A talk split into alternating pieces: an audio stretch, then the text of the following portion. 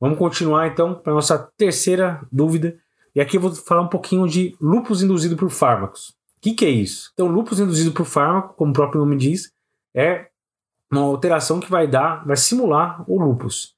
Então, geralmente uma reação idiosincrática que dá com o uso de algumas medicações. Uma das mais clássicas é a hidralazina, mas pode ter por diltiazem, pode ter por metildopa. E o paciente se apresenta como se fosse quadro de lupus. Então, pode ter artralgia, pode ter febre, pode ter policirosite, derrame pericárdico, derrame pleural. Então, tudo isso pode acontecer com lúpus induzido por fármaco. O que, que vai nos ajudar a diferenciar? Primeira faixa etária. Lúpus eritematoso sistêmico geralmente é pessoa mais jovem e geralmente mulher, 90% dos casos é mulher. Quando a gente está falando de um paciente com lúpus induzido por fármaco, geralmente é pacientes acima de 50 anos e é meio a meio, metade homem e metade mulher. Então, só esse perfil já pode nos ajudar a, a, dividir mais ou menos qual seria o de maior risco. Outra coisa que pode nos ajudar são os autoanticorpos.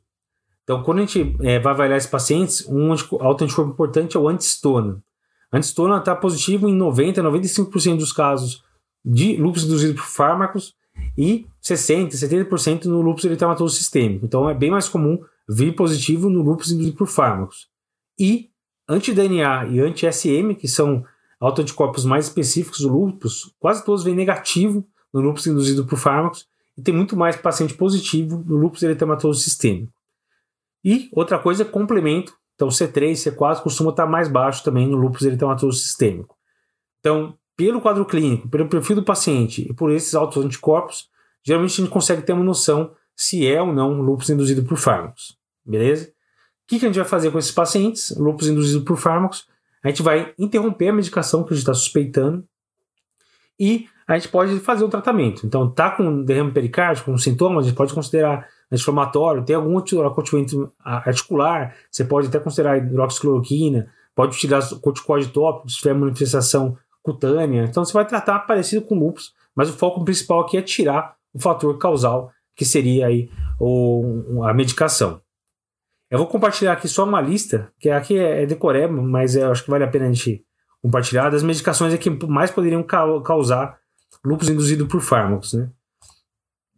Então, os mais clássicos seriam é, hidralazina, como a gente comentou, diltiazem e metildopa. E tem alguns outros aqui, né? Isoniazida, clorpromazina também poderiam causar. Então, essas drogas são as mais relacionadas com lúpus induzido por fármacos agentes que seriam prováveis de causar lúpus induzido por fármacos. Aí tem várias medicações que a gente usa, beta-bloqueador, captopril, hidrocortiazida, amildarona, além de outros antitiroidianos, carbamazepina, filitoína. Então esses aqui já tem relatos que estiveram relacionados com lúpus induzido por fármacos, e tem uns que é mais raro ainda, mas pode ser algum agente causal, como penicilina, estatina, valproato, lamotrigina. Então se você encontrou paciente com lúpus uma idade que não está batendo muito, o cara é, homem, tem 50 anos, pense em lúpus induzido por fármacos e daí vai rever o que, que ele está tomando. Ver se tem alguma dessas medicações que pode estar relacionado. As mais comuns, como eu falei, é hidralazina, metildopa, mas tem outras medicações que também podem causar.